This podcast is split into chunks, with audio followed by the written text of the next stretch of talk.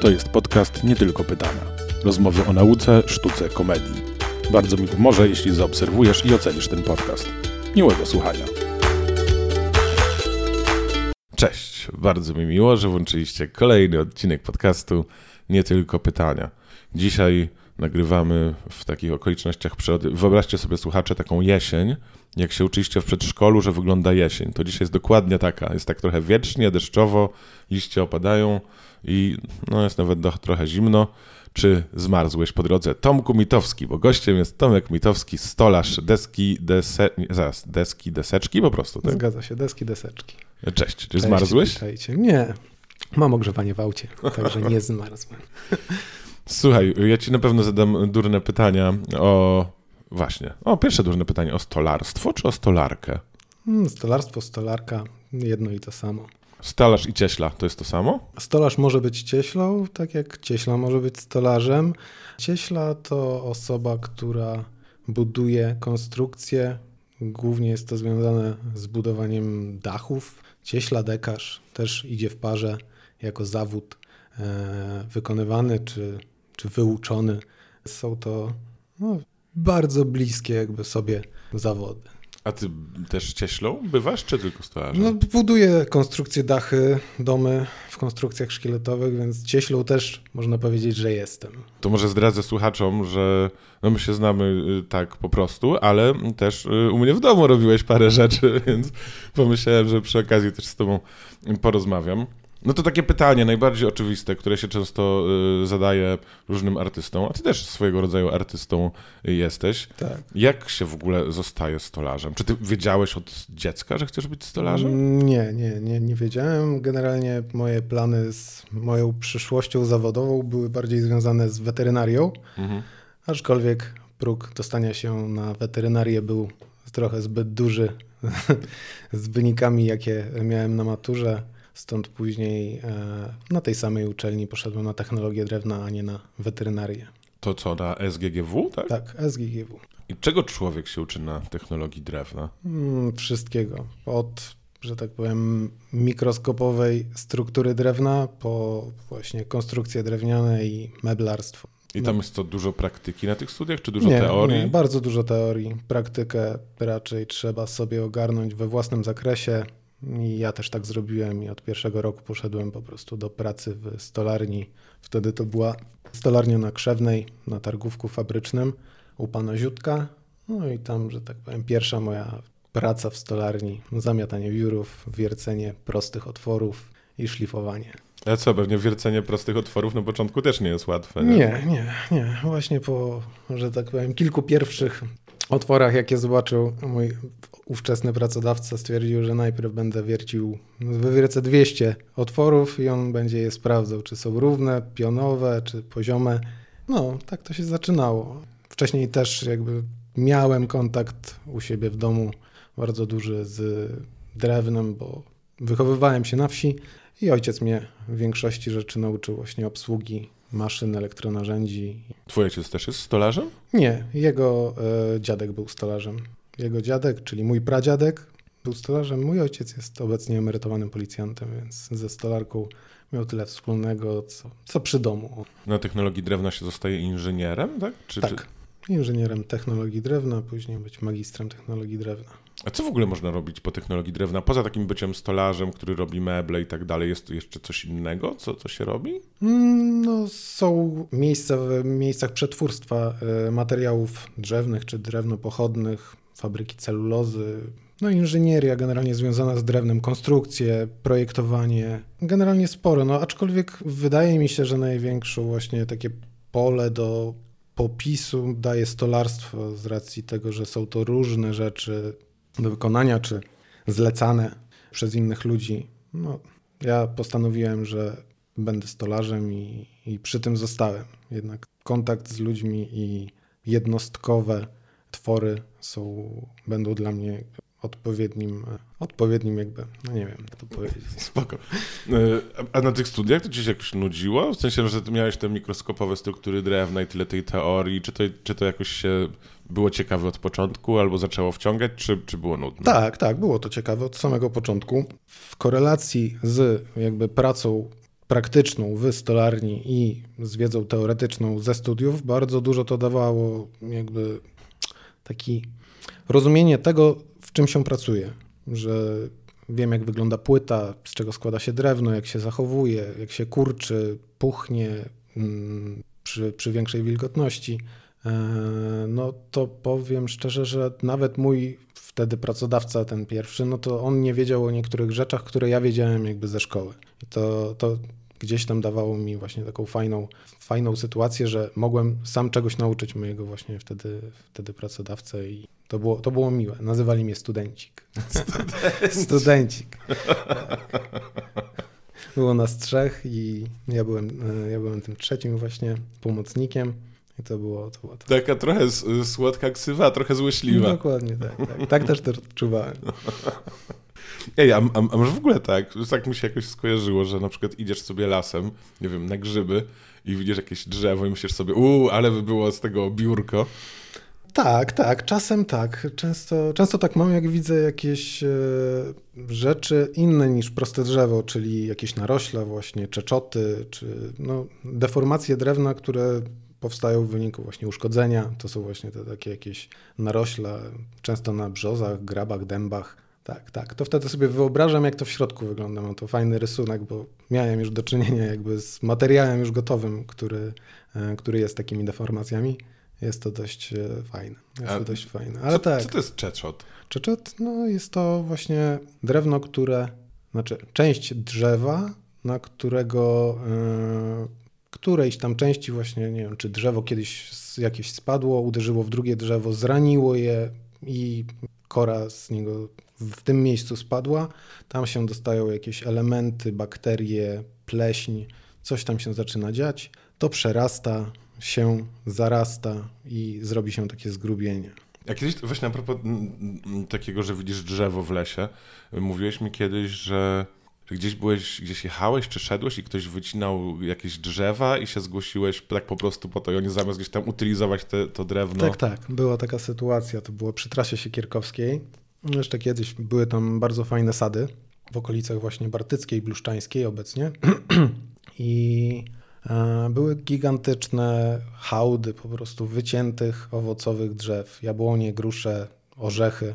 Stwierdziłem, że podjadę zobaczyć, co to jest i czy ewentualnie byłoby tam coś wartościowego, co można by było odkupić od, od obecnego właściciela czy ludzi, którzy tam pracowali. E, no i udało się, udało. Bardzo fajne, duże e, drzewa owocowe. No, ja je nazywam polskimi egzotykami, bo mają piękny rysunek. No i udało się uratować część tego. Reszta poszła do rębaka i przerobiona została na biomasę do, do ocieplenia prawdopodobnie, do na przetworzenie na ciepło warszawskich mieszkań. A czym, jak już jakby zdobyłeś takie drewno, to czym ty to przewiozłeś? A to akurat e, pracownicy mieli e, ciężarówkę z HDS-em te duże kłody załadowali. No, zapłaciliśmy im oczywiście jakieś pieniądze i przewieźli to do naszego znajomego, który ma na Wawrze stadninę koni i duży plac. Tam to sobie leżało, zamówiliśmy trak przewoźny i pocięliśmy to na deski. Później poszło to do stajni na pod dach, przeschło sobie i w obecnej chwili robię z tego różne rzeczy. Jeśli akurat właśnie klienci sobie życzą, żeby miało to jakiś fajny rysunek, mebel czy elementy drewniane. No właśnie, bo to jest takie dla mnie ciekawe, bo, bo jak sobie myślę o meblach drewnianych, to sobie myślę, nie wiem, o sośnie albo o dębie, nie wiem, o jesionie. Orzech może mi przychodzi do głowy. No i tak jak się teraz chodzi do sklepów, to dużo jakichś takich dziwnych, właśnie takich egzotycznych, ale nie kojarzę w ogóle mebli z jabłoni ani z gruszy. Mhm. Ja, jak to z nimi jest? E, może dlatego, że nie dorastają do dużych wymiarów. E, generalnie bardzo dużo lat, wiele lat potrzebują na to, żeby E, dorosnąć do objętości czy wielkości, z których byłby materiał, którego można by użyć właśnie jako deski. Te dęby i jesiony, graby, wiązy, wszystkie, no to jak wiemy mogą mieć bardzo duże rozmiary, przyrastają dość regularnie. Jabłoń jest drewnem, które ma robić jabłka i głównie dlatego. Stąd ta właśnie, e, stąd ta właśnie te sady przy trasie Sikierkowskiej, one miały, nie wiem, 80 może lat, 70.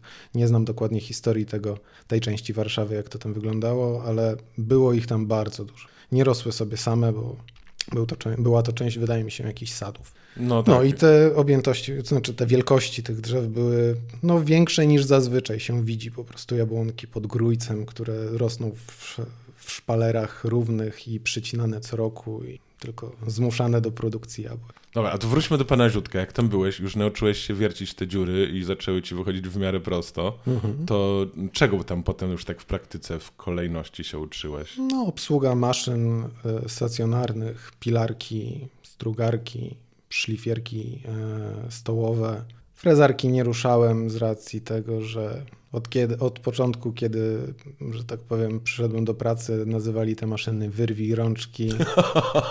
tak, wyrwij rączki, wyrwij paluszki. Dlatego wolałem się za moją stawkę nie dotykać maszyn, które mogą mnie uszkodzić. Jesus. Co to jest frezarka w ogóle? Frezarka?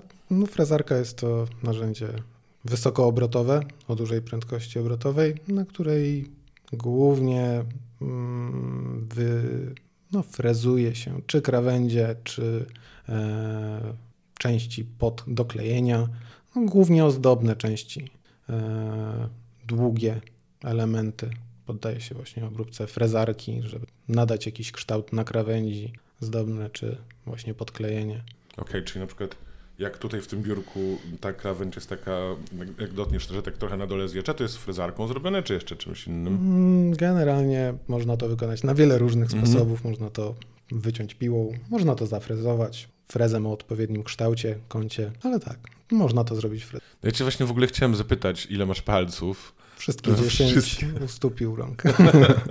Czy to jest normalne u stolarzy? Mm, tak, tak. Jest to normalne, ale znam stolarzy, którzy nie mają wszystkich palców, niestety. A dużo miałeś jakichś takich wypadków i kontuzji? Zdarzają się, aczkolwiek głównie to były jakieś skaleczenia, drzazgi. Drzazgi są najczęstsze. No tak. mogą wystąpić. Skaleczenia również, nie tylko narzędziami, ale też ostrą krawędzią samego drewna.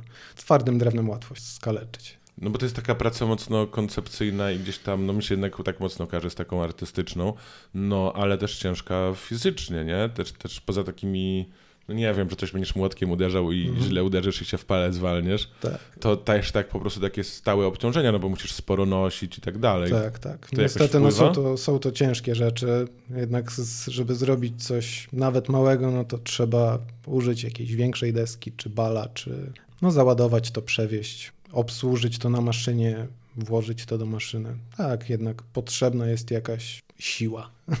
No i co, jakieś w związku z tym, jakieś może odczuwasz y, trudności, nie wiem, bóle kręgosłupa albo coś? Samych bóli kręgosłupa nie, aczkolwiek zdarzają się jakieś e, po cięższym tygodniu pracy jakieś odczucia, że przemęczenie właśnie barków czy dłoni, dłonie, palce to są główne główne rzeczy.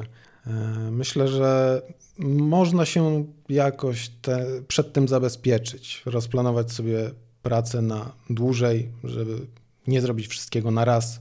Jednak to wymaga skupienia przy obsłudze maszyn, żeby nie siedzieć cały czas i ciąć, ciąć, ciąć czy strugać, bo wpada się w rutynę i stąd się biorą wypadki.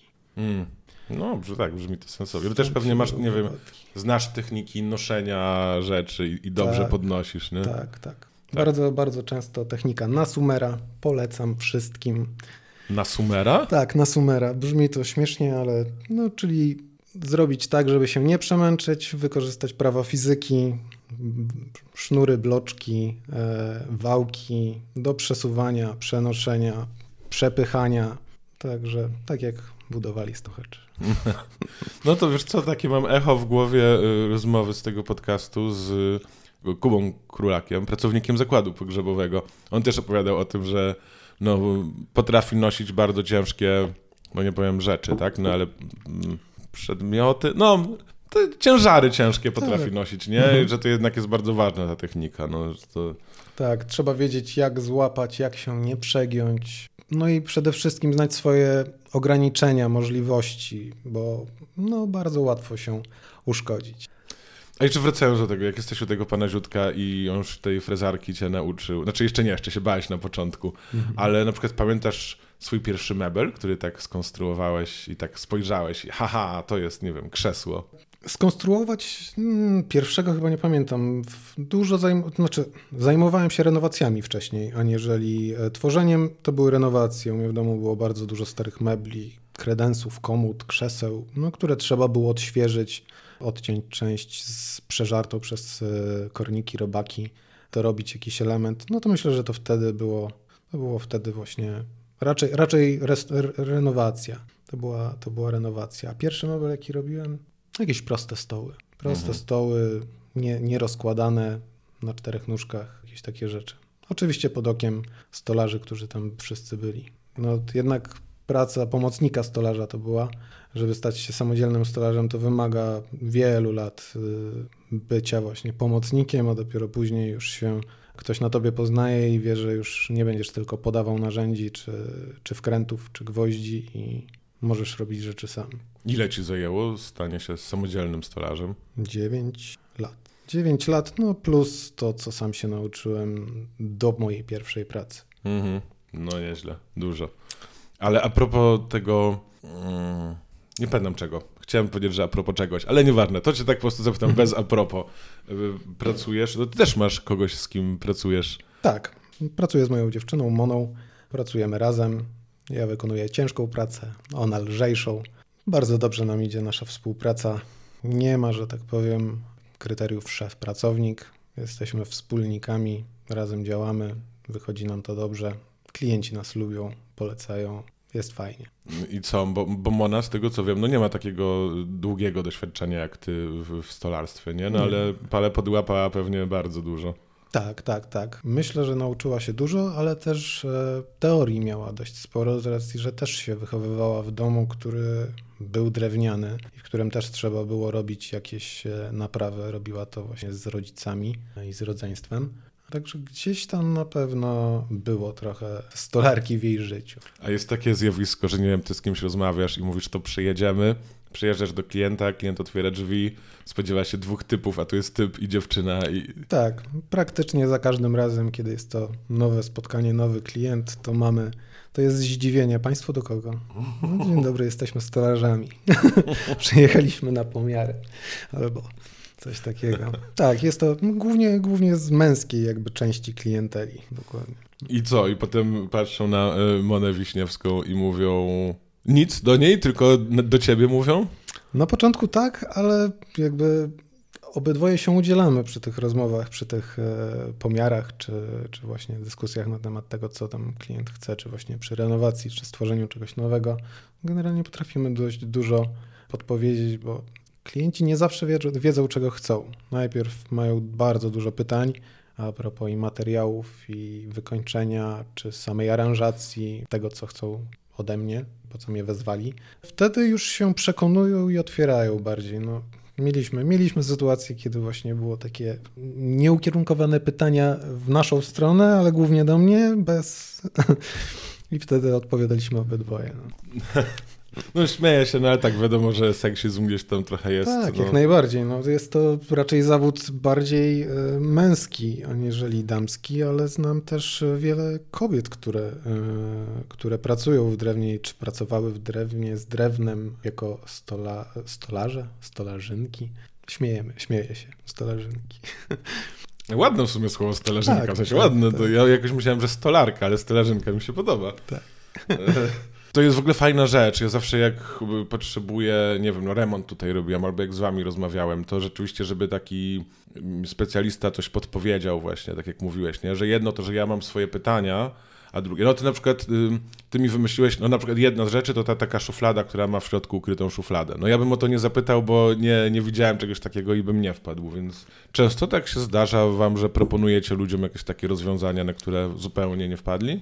Tak, tak, tak, bo każdy ma jakieś wyobrażenie, że to ma mieć drzwiczki, ma mieć półkę i, i tyle. No, prosta, prosta rzecz. Czasem się zdarza, że ktoś chce mieć coś y, konkretnego, jak schowek, miejsce na wiem, safe, czy, czy, czy, czy ukrycie jakichś wartościowych rzeczy. Takie rzeczy no trzeba wtedy wymyślić, znaleźć na to miejsce i zrobić to tak, żeby nie było widać, że coś tam jest albo udaje coś innego. Tak, no to, to w takich przypadkach, tak? No plus no, doradzanie, no jest y, w obecnych czasach bardzo dużo nowoczesnych systemów gotowych właśnie do, do mebli, czy do mebli w zabudowach, czy kuchennych, czy garderobach, których można użyć oprócz zwykłego drążka w szafie do powieszenia na wieszaku. Jest tych wieszaczków mnóstwo. A co jest takim najczęstszym zleceniem? Czego najczęściej ludzie potrzebują? Znaczy, w obecnych czasach, wydaje mi się, w mieście są to meble w zabudowie, szafy wnękowe, kuchnie, ale to już są, nazwijmy to, prace płytowe, bo powstają te rzeczy głównie z płyty gotowego materiału drewno pochodnego, nie samego drewnianego. No to to jest chyba najczęstsze zapytania. Właśnie kuchnia, łazienki, szafy. Ja tego głównie, ja tego robię najmniej. Okej, okay, najmniej tego robisz. Tak, robię tego najmniej z racji, że bardziej szanuję drewno i z własnej decyzji wolę robić to, niż masowo produkować kuchnię. Każda niby jest inna, ale w dalszym ciągu są to meble z kubików, prostopadłościanów, elementów płaskich, które no, nie mają w sobie duszy. No tak, no, ja, ja akurat u mnie zrobiłeś kuchnię i, i, jestem zadowolony, ale tak, ale widzę to bardzo. To co w takim razie najczęściej robisz? W ostatnim czasie, od momentu przeprowadzki, z racji, że dość sporo się przeprowadzałem już ze swoimi warsztatami, dużo renowacji. Dużo renowacji i małych usług dla no, zwykłych ludzi. No. Naprawy właśnie krzeseł, stołów, przemalowania e, mebli na inny kolor, czy odświeżenie ich. To w obecnym czasie jest chyba moim głównym zajęciem. No plus jakieś e, dodatkowe drewniane rzeczy, takie jak no nie, listwy przypodłogowe, przestruganie desek e, dla kogoś. Takie klasyczne usługowe rzeczy. Okej, okay, czyli rzadziej się zdarza, że ktoś prosi cię, żebyś zrobił, nie wiem, szafę na ubrania taką drewnianą albo jakąś dużą, nie wiem, komodę drewnianą? Mają e, chęć, klienci mają na to chęć, aczkolwiek w momencie, kiedy dochodzi do wyceny, okazuje się, że ich budżet nie pozwala na to. No, drewno jest droższe niż się wydaje. Drewno jest droższe niż się wydaje i też praca w drewnie i stworzenie tego czasowe czy że tak powiem, park maszyn, który jest potrzebny do obróbki drewna, też jest dość e, kosztownym, wymagającym elementem całego tego procesu. No i dość często ludzie rezygnują z racji, że cena ich po prostu przerasta już za wykonanie tego od, od A do Z i, no i zostają przy płycie, która jest w obecnej chwili najtańsza i najszybsza. A ta płyta, z czego ona w ogóle jest zrobiona? Z wiórów drewnianych, znaczy, płyta meblowa, no to jest właśnie z drobnych e, wiórów przesączonych klejem, wsadzonych do prasy, uformowanej właśnie długiej płyty, która jest rozcinana na najklasyczniejszy wymiar 2,80 na 2 na 2,7 metra, pokryta laminatem czy melaminą z imitacją drewna, czy w kolorze. To są, to są, to są płyty. No jest jeszcze MDF, czyli medium fiber, który jest do malowania. No, materiały drewno pochodne to jeszcze sklejka jakieś HDF-ki. A sklejka to czym tego? No, sklejka no są to, nazwijmy to forniry, przyklejone na przemian ze sobą też na jakąś grubość określoną.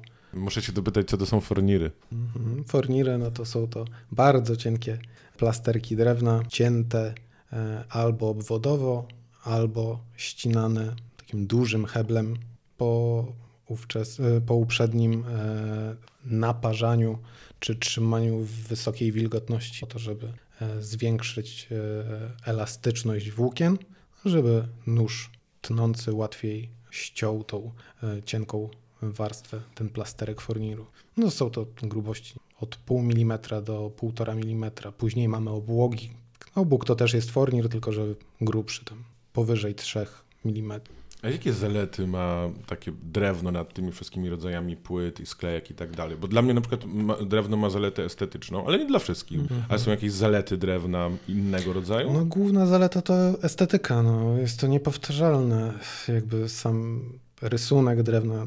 Rysunek, no i właściwości takie jak twardość na podłogi. Twarde drewno bardziej się nadaje, mm, takie jesion dąb. Sosnowe podłogi też są, ale pewnie sam masz doświadczenia z sosnową podłogą, która miała bardzo dużo wgniotków od, e, czy obcasów, czy od uderzenia jakichś elementów, no to jeszcze jakie zalety drewna? No wieczność sama. No, mamy bardzo dużo budynków, które stoją z drewna i powstały wiele setek lat temu i dalej będą stać przy odpowiednim ich zabezpieczeniu czy konserwacji. Nie wydaje mi się, żeby meble z płyty były na tyle wartościowe, żeby za 200 lat ta komoda z Ikei jest świetna. Będzie w muzeum.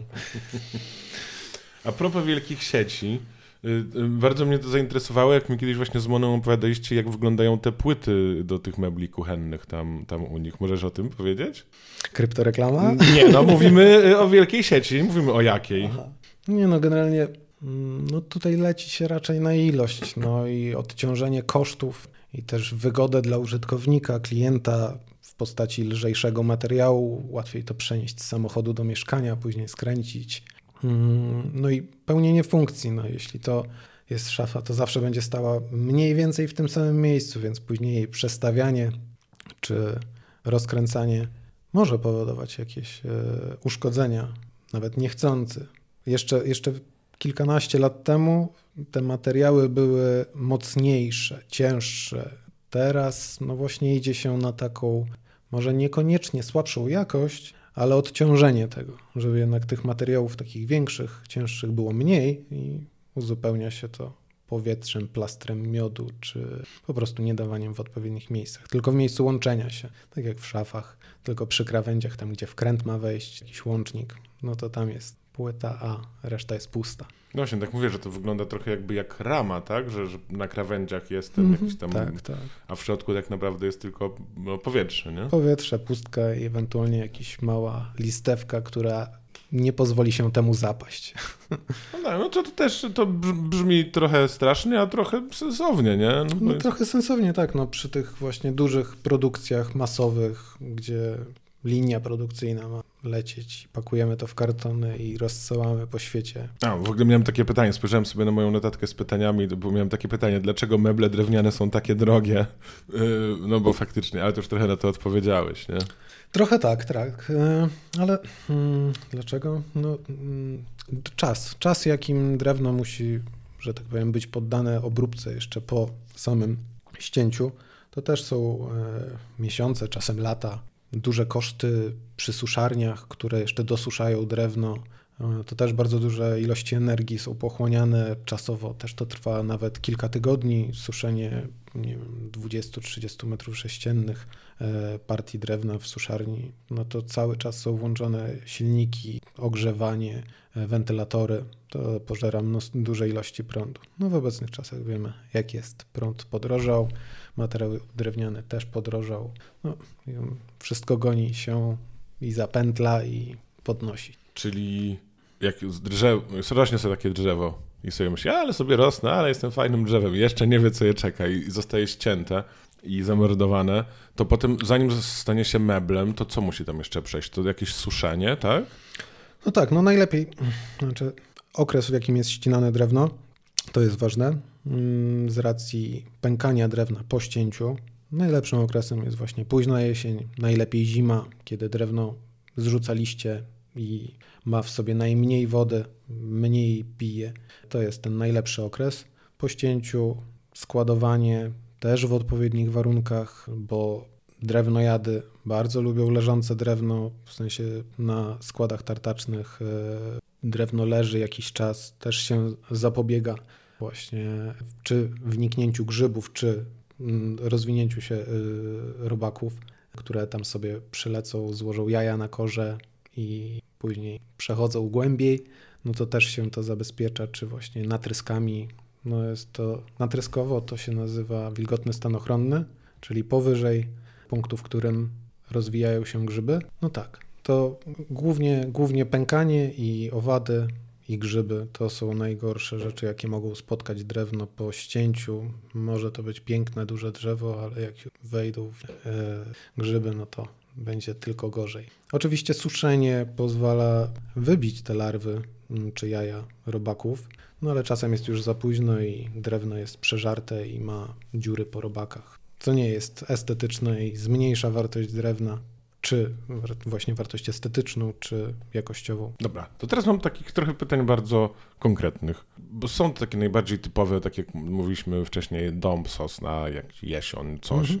Mógłbyś opowiedzieć, jaki jest dąb, w sensie te deski dębowe i meble z dębu, czym one się charakteryzują? Czym się charakteryzują? Znaczy, wydaje mi się, że mm, w ostatnich latach, nie, nawet nie w ostatnich latach, generalnie w Polsce bardzo dużą właśnie wagę się przykłada do dębu, z racji jest to drewno długowieczne mm, przez właśnie nasze dęby, czy w Białowieży i tak dalej. No jest to nasz rodzimy gatunek europejski. Jest, mamy go dość sporo, ale w dalszym ciągu jest drogi. Moim ulubionym jest jesion o, osobiście i mamy... No jest fajne kolorystycznie. Oczywiście można je barwić na, na różne sposoby bejcami. Jest twardy, ciężki, no wytrzymały. No i podłogi dębowe, jesionowe no, są długowieczne, no, mogą służyć lata bez, bez, e, że tak powiem, konserwacji. No tak, no ja osobiście lubię dom, zresztą sam widzisz, że... Bardzo dużo dęb. tak, tak, właśnie jak mojej siostrze, która nie lubi y, drewnianych mebli, powiedziałem, co planuję, to była przerażona. Ale potem przyszła i powiedziała, że dobra, w sumie to jest okej. Okay. Ale mówisz, że jesion wolisz. To czym się różni jesion od dębu? Jaki on ma kolor w ogóle? Ten jesion? jesion jest jaśniejszy na pewno od dębu, bardziej kremowy. Jesion twardzielowy jest e, bardziej jak cappuccino, nawet do ciemnobrązowego. E, są też fajne jesiony oliwkowe, który mm, ma bardzo ładny rysunek, bardzo fajne fale centki, nazwijmy to, pomiędzy słojami. Mm, ten kolor i, i słoje to jest raczej to, co mi się w jesionie najbardziej podoba. Czekaj, aż sobie googlam jesion oliwkowy, zobaczę. Tak, bo to mówisz, że to, jest ten oliwkowy, to jest ten, co ma takie centki jakby?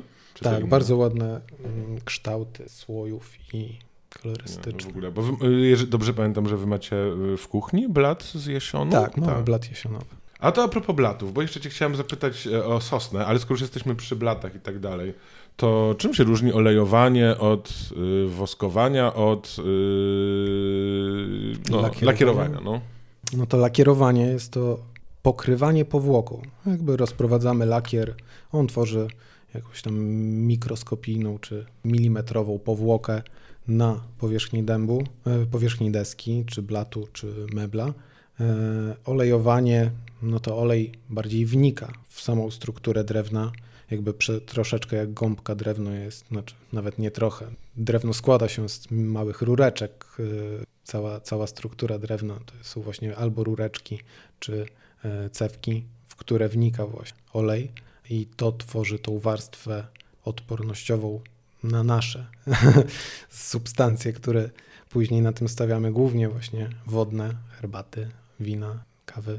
No i to jest to zabezpieczenie. No i woskowanie to jest taka pasta, wosk, pasta, którą naciera się i podobnie jak olej też e, uzupełnia te małe strukturki w drewnie no i zabezpiecza to przed przesiąkaniem, przesączaniem innych e, substancji. Czyli rozumiem, że jak na przykład coś zalakierujemy, to już nie musimy tego potem e, olejować. No. Chyba no, kosmetycznie można po lakierze prze, prze, przepolerować właśnie pastą z woskiem sobie lakierowaną powierzchnię i będzie się błyszczeć. Mhm. Bo, tak jak buty trochę, tak? Tak, trochę jak buty, ale mm, lakier jest e, łatwiej, e, łatwiej go uszkodzić, zadrapać mm, czy zarysować i wtedy już jakby mamy tą rysę na zawsze. No do momentu czy przeszlifowania, czy pokrycia, czy wypolerowania, podobnie jak na aucie. No. Mhm. Też lakiery łatwo, lakier łatwiej zarysować, aniżeli właśnie tą olejowaną powierzchnię.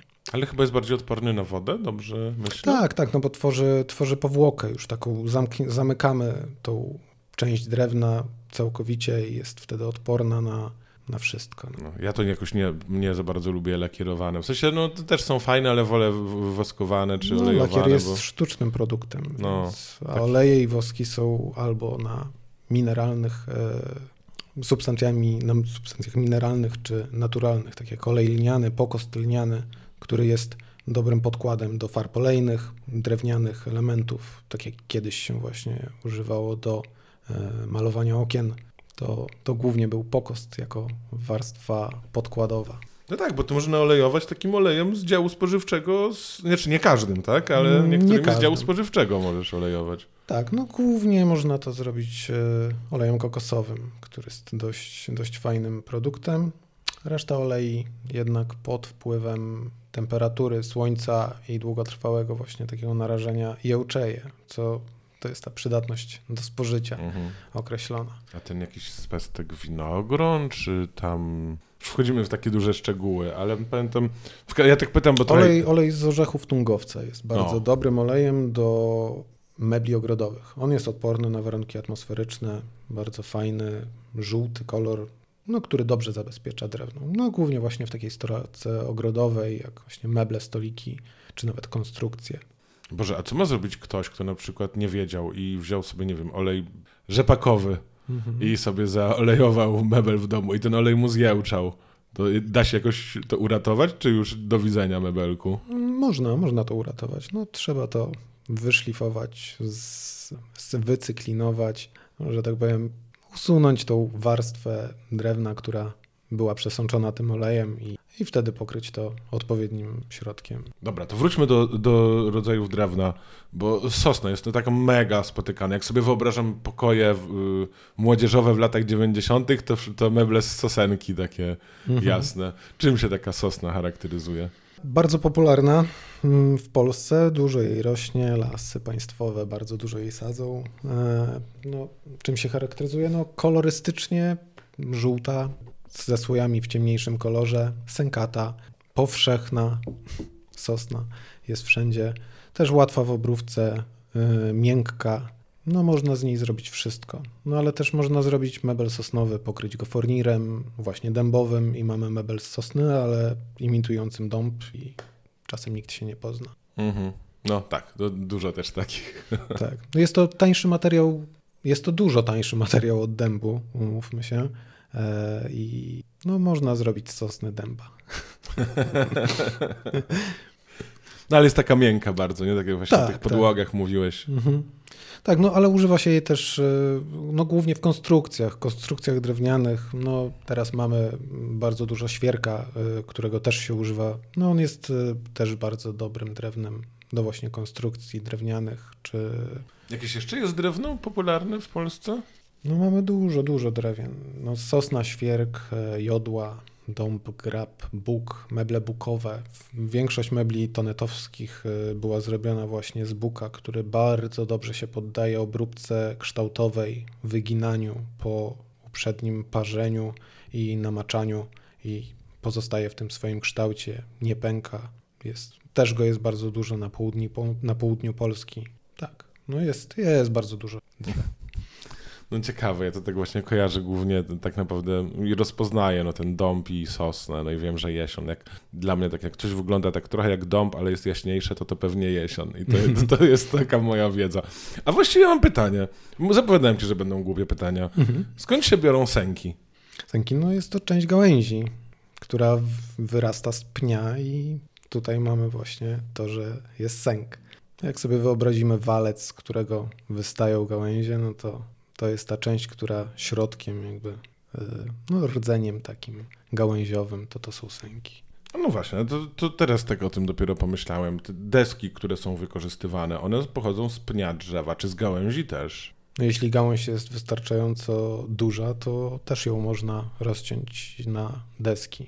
No, wyobraźmy sobie jakieś 150-letnie drzewo, które ma 5 metrów średnicy i 8 metrów nad ziemią ma gałęzie, które mają 1,5 metra średnicy czy 2, to też ma wartość, e, która może być przerobiona na deski, nie tylko na op. Ale głównie są to elementy proste, więc najwartościowsza część drewna jest to kłoda, właśnie ta odziomkowa od ziemi do tego pierwszego rozwidlenia korony drzewa. A jak to z, z, tą ciesielką jest? Robisz jeszcze ty? No bo mówiłeś, że robisz, tak? Ale, tak, ale, tak. ale obecnie zdarza ci się robić jakieś te tak, konstrukcje? Tak, tak. Przynajmniej raz w roku buduję jakiś dom w konstrukcji szkieletowej. W tym roku mm, robiłem domek dla dzieci e, na kurzej łapce. Też właśnie w ala konstrukcji szkieletowej. Oczywiście mniejsze są tam wszelkie techniczne wymogi, aniżeli w budynkach mieszkalnych. Ale tak, tak. No, tarasy, zadaszenia, wiaty to też są jakby miłe do tworzenia rzeczy. Robi się to na powietrzu, można przygotować sobie wszystko wcześniej, jak klocki przywieźć na miejsce, złożyć. I co wtedy to robisz sam, no to z Moną razem, czy, czy wtedy jest więcej osób potrzebne takiego domu? Mm, nie, to znaczy mm, przy domach tak, no przydaje się oczywiście pomoc, no samemu nie wszystko można zrobić, elementy mają, są bardzo długie, no czasem nawet 13-metrowe, więc waży to kilka, kilkadziesiąt, kilkaset kilo. No wtedy to już używamy dźwigów, e, czy właśnie jakichś systemów do pomocy dla siebie, żeby nie przeciążać kręgosłupa i innych swoich elementów. No oczywiście się to robi z mniejszych, małych elementów, wtedy łatwiej. Ale przyjeżdża to zazwyczaj na ciężarówce, zrzucają to HDS-em i wtedy to dopiero się rozcina na małe elementy. No najgorszym etapem jest stawianie ścian, kiedy mamy kilkumetrową ścianę, tam niecałe 3 metry wysokości i parę metrów długości, to wtedy przydaje się parę osób, no ale są systemy na to, żeby sobie poradzić właśnie niedużym nakładem siły, a właśnie wykorzystaniem praw fizyki i jakichś elementów jak bloczki czy podpierania, wypierania. To ciekawe, takie budowanie domu. A jesteś w jakiejś organizacji stolarzy? Jest jakiś cech, stowarzyszenie? Nie, nie, nie jestem cokolwiek. Żadnym. A istnieją takie organizacje? Tak, istnieją, aczkolwiek obecnie nazw. A jak jest w ogóle mm, atmosfera wśród stolarzy? Bo są różne zawody. W niektórych zawodach ludzie się, mm, tako jest taka konkurencja i ludzie tak się troszkę nie lubią i może zwalczają, a w niektórych jest takie braterstwo i solidarność i o, stolarz, o, ja też stolarz, o, super. Mhm, tak, jak, piątka, jak to u was jest? Tak. tak, no ja akurat z tymi stolarzami, z którymi współpracowałem lub z którymi pracowałem jako pracownik, to do tej pory trzymamy sztamę i widujemy się dość często. Nawet teraz, dzisiaj po naszym podcaście będę jechał właśnie do mojego byłego już tam 6 lat temu pracodawcy na właśnie pogaduchy. Mamy plany a propos współpracy na temat e, mebli, czy mm, o których będziemy dzisiaj rozmawiać. Jakąś współpracę planujemy sobie nawiązać na zimę. No, super, a co będziecie tworzyć jakąś, y, nie wiem, serię mebli, czy, czy jak? No właśnie dostał zlecenie dość fajne na budowanie kolumn, głośników i do winyli i musimy przegadać co i jak, z czego. No, no jakaś taka współpraca na te, no, przy wykończeniach czy, czy przy cięciu tego wszystkiego będziemy właśnie coś takiego obgadywać. Jeszcze sam dokładnie nie wiem. A, to fajnie też taka nietypowa praca, nie? A państwo jakoś reguluje? Są jakieś wymagania, żeby zostać stolarzem? Czy każdy może? Ja też mogę teraz. Posłuchałem rozmowy z tobą, już wiem jak to robić i mogę się ogłosić na OLX-ie. Myślę, że tak. Myślę, że możesz. Jak najbardziej. Ale zawsze potrzebne jest jakieś doświadczenie. No. Jednak e, no, musisz wiedzieć, co robisz i jakby wiedzieć, co robisz i jak robisz. No, myślę, że każdy może zostać stolarzem, no ale potrzeba do tego wielu, wielu lat jakby no, hobbystycznie można to sobie robić dla siebie, ale żeby zrobić coś dla kogoś i mieć później pewność, że ta osoba do ciebie nie wróci z pretensjami, że coś zrobiłeś źle, bo użyłeś złych materiałów, czy zrobiłeś coś niedokładnie, no to, to do ciebie wraca. Ale państwo nie, nie reguluje, nie? Nie ma jakiegoś egzaminu na stolarza, który cię dopuszcza do zawodu. Są jakieś właśnie cechy, nie wiem jak to się nazywa dokładnie. Są, jest mało szkół stolarskich, właśnie techników stolarskich, tak, z tego co ja pamiętam, jakby ze swoich czasów y, młodszych. Nawet się nad tym nie zastanawiałem wtedy. Były szkoły, w technikum można było być mechanikiem, czy właśnie blacharzem, ślusarzem, czy coś takiego, ale nie było w regionie żadnej szkoły stolarskiej, która by ciebie przygotowała właśnie do zawodu stolarza. Teraz na pewno się tego trochę zwiększyło. Jest bardzo dużo kursów stolarskich, czy jednodniowych, trzydniowych, weekendowych, wyjazdowych. E, są jakieś kursy ciesielskie na pewno.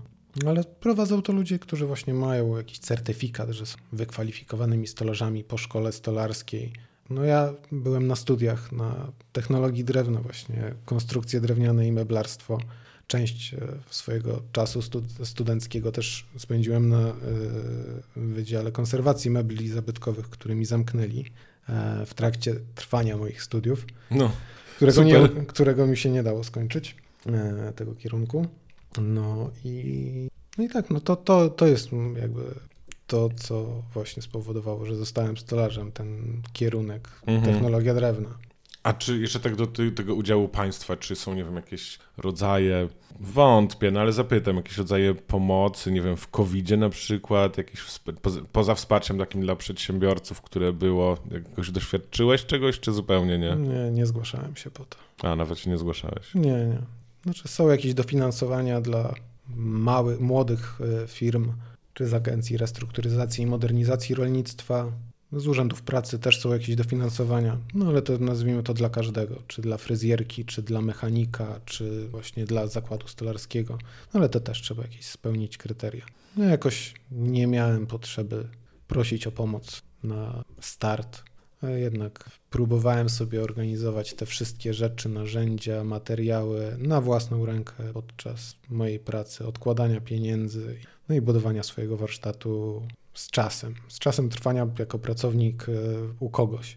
Jak duży jest twój warsztat? W sensie ile mam metrów kwadratowych? W obecnej chwili mam bardzo fajny budynek, mhm. bo jest to budynek o wymiarach no 90 metrów kwadratowych, sama stolarnia ma 70, ale mam ją bardzo fajnie wyposażoną we wszystkie mi niezbędne duże maszyny, właśnie grubościówka, strugarka, frezarka i piła stołowa, mnóstwo elektronarzędzi, Wynająłem budynek, który od 50 już lat jest stolarnią. Okej, okay, dobra, czyli pasuje do tego miejsca, tak? Tak, tak, tak. No akurat na wiosnę przeprowadziłem się z, e, z Kręczek pod Starymi Babicami. Tam mieliśmy halę 250 metrów, no ale było to dla mnie stanowczo za dużo. Zmniejszyłem to, mm, obniżyłem też swoje koszty wynajmu. No i teraz wynajmuję właśnie w Sulejówku przy Szosowej 12 budynek i tam mam stolarnię. Jest du dużo fajniej niż przy właśnie wielkiej hali, no była za duża. Też nie mieliśmy takiego.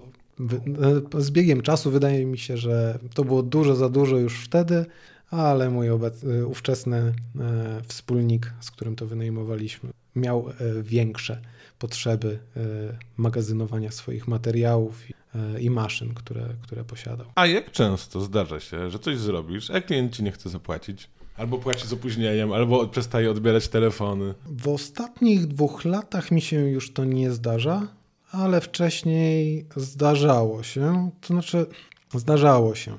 Jak nie podpisałem umowy z kimś, no to to była dla nich otwarta furtka do tego, żeby sobie móc pozwolić na niezapłacenie, na bycie nieuczciwym. No mi to osobiście się zdarzyło dwa razy, podczas właśnie mojej już samotnej kariery stolarskiej. No i od tamtej pory zabezpieczam się. Właśnie w postaci umowy i określeniu warunków wszelkich w tej umowie. No jest to dobre zabezpieczenie. Pierwszą sytuację miałem po trzech miesiącach, od kiedy zacząłem sam działać na własną rękę. Wszystko na początku szło dobrze, mhm. jakby i, i kontakt z klientem, i ustalenia, projekt, wszystko było super.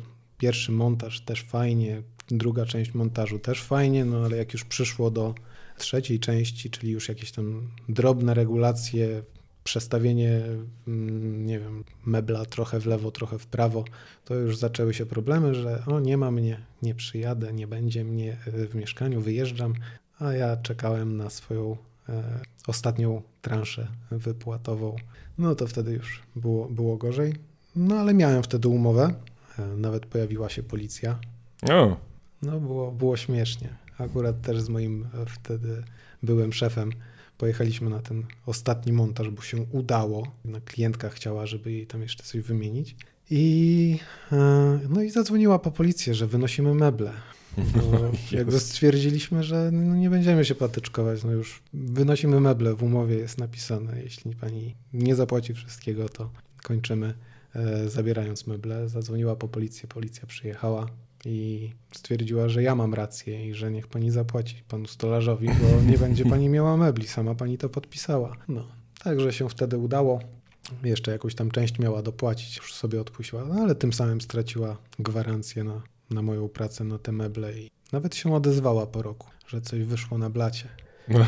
Ale jakby zgasiłem ją tym, że no, ale pani przecież nie zapłaciła, co miała pani zapłacić i straciła pani możliwość reklamowania tego. No tak. No, no tak są to przykre sytuacje, ale nasłuchałem się też od innych stolarzy podobnych sytuacji. No jest to nienagminne, ale dość często się to zdarza.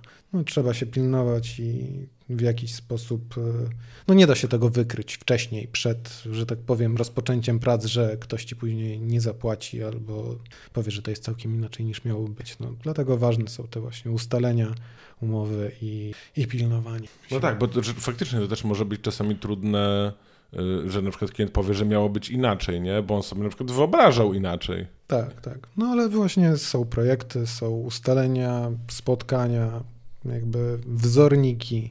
Wszystko trzeba uwzględniać. No tak, no jak na, na, przykład właśnie te kuchnie u mnie robiliście, no to podesłaliście mi tą paletę RAL, tak ona się nazywa? Tak, kolorystyczna paleta RAL. I tam po prostu podałem numer koloru, tak, nie? Tak, jakby, mhm. jakby I wtedy się... wiedziałeś, co chcesz, no tak. i przyszło też to, co, to, co zamawiałeś tak, tak. w tym no kolorze. Że trochę się bałem, bo ja mam słaby taki wzrok do, do kolorów. się bałem, że to nie będzie to, co... Ale jest to, co chciałem, więc jest niebieska kuchnia, fajna. Yy... Z dębowym bladem. Tak, z dębowym bladem. Tak, co jeszcze w ogóle fajnie tak do siebie tam, tam pasuje, no. No, oczywiście wszystko z dębu. A jest na przykład tak, że widzisz jakieś trendy, że ludzie proszą, nie wiem, w ostatnich latach częściej o jakiś styl albo jakiś rodzaj czegoś? Mm, nie, nie.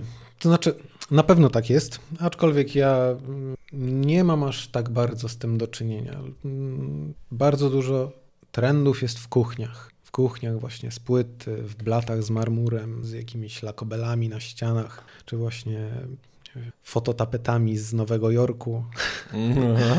Coś takiego. No to tak, są, są takie style. No, ja tego nie dostrzegam. Przy jednostkowych meblach, w meblach wolnostojących, raczej tutaj jest indywidualne. Indywidualnie każdy do tego podchodzi. Mm, każdy chciałby. Czasem tak jest. A widziałem u sąsiada, chciałbym coś takiego samego. Czasem. Ale w obecnych czasach myślę, że bardziej indywidualnie każdy do tego podchodzi i nie patrzy na to, co, co ma ktoś. No tak. No Inaczej też, jest z modą. No. no też właśnie nie wiem, no, tak sobie myślę, że jakieś, jak jest renowacja antyków, no to trudno, żeby to była jakaś moda. Chociaż pewnie też może być, że nie wiem, ktoś chce zamalować na jakiś kolor totalny. Nie? Tak, tak, no to wtedy, wtedy to robimy. No, albo odradzamy, bo jednak fajniejsze jest to drewno, które po oczyszczeniu jest ładniejszy niż jak był stary, no, brudny i z uszczerbkami. A, a, często się zdarza tak, że ludzie coś proszą i ty to tak widzisz, że to nie jest dobry pomysł i to odradzasz i musisz tak trochę klienta przekonywać, że no człowieku, nie? Zdarza się. Zdarza się i zazwyczaj sukcesem na korzyść dla klienta, że to, co wymyślił, nie było zbyt dobre. Nawet nie, na obecną chwilę nawet nie pamiętam, czy takiego się zdarzało. Raczej wszystko wychodzi podczas pierwszej rozmowy, kiedy no, potrafimy doradzić, co, co będzie dla niego lepsze, albo nam się wydaje, że będzie dla niego lepsze. Niektórzy upierają się przy swoim i robimy tak, jak sobie klient zażyczy. No tak, no tak sobie nawet myślę o, o tej kuchni. No tak spojrzałem w ogóle teraz na nią, w jej stronę, yy, że ja miałem jakiś pomysł, jakbym chciał, żeby to wyglądało, ale wy mi przedstawiliście projekt, który był znacznie lepszy niż mój pomysł. Dzięki. Nie? Mniej więcej podobny, nie? Mhm. Ale tam, o i tak miałem, a, bo to można tak zrobić, a, sprytnie. Tak, no, jeśli, no zazwyczaj jest tak, że mamy jakąś przestrzeń do zaaranżowania no i mamy standardowe rzeczy, które tam stoją, jak twoja kuchnia, czyli lodówka, kuchenka, nie wiem, zlew. No. Musimy się dostosować do istniejących części tego pomieszczenia. Mamy wejście zawsze w jednym miejscu, gniazdka. No, gniazdka możemy przestawić, czy tam elektryk może je przesunąć, prze, przemienić, zamienić. Z gazem jest gorzej, który, mhm. którego przeniesienie jest dużo, dużo większym kosztem. No ale same meble na ścianach czy na podłodze to a hydrauliczne instalacje też jest tak trudno przenieść, jak już się kuchnia robi? Mm, to są raczej rzeczy no, dość łatwe. Dość łatwe. Teraz narzędzia do stworzenia nowej linii wody wodociągowej są dostępne w każdym sklepie. Myślę, że nawet ty byś sobie mógł z tym poradzić, zgrzać rurki ze sobą, kolanka i dać sobie kran w innym miejscu. Już ja sobie widzę, jak ja bym to zrobił.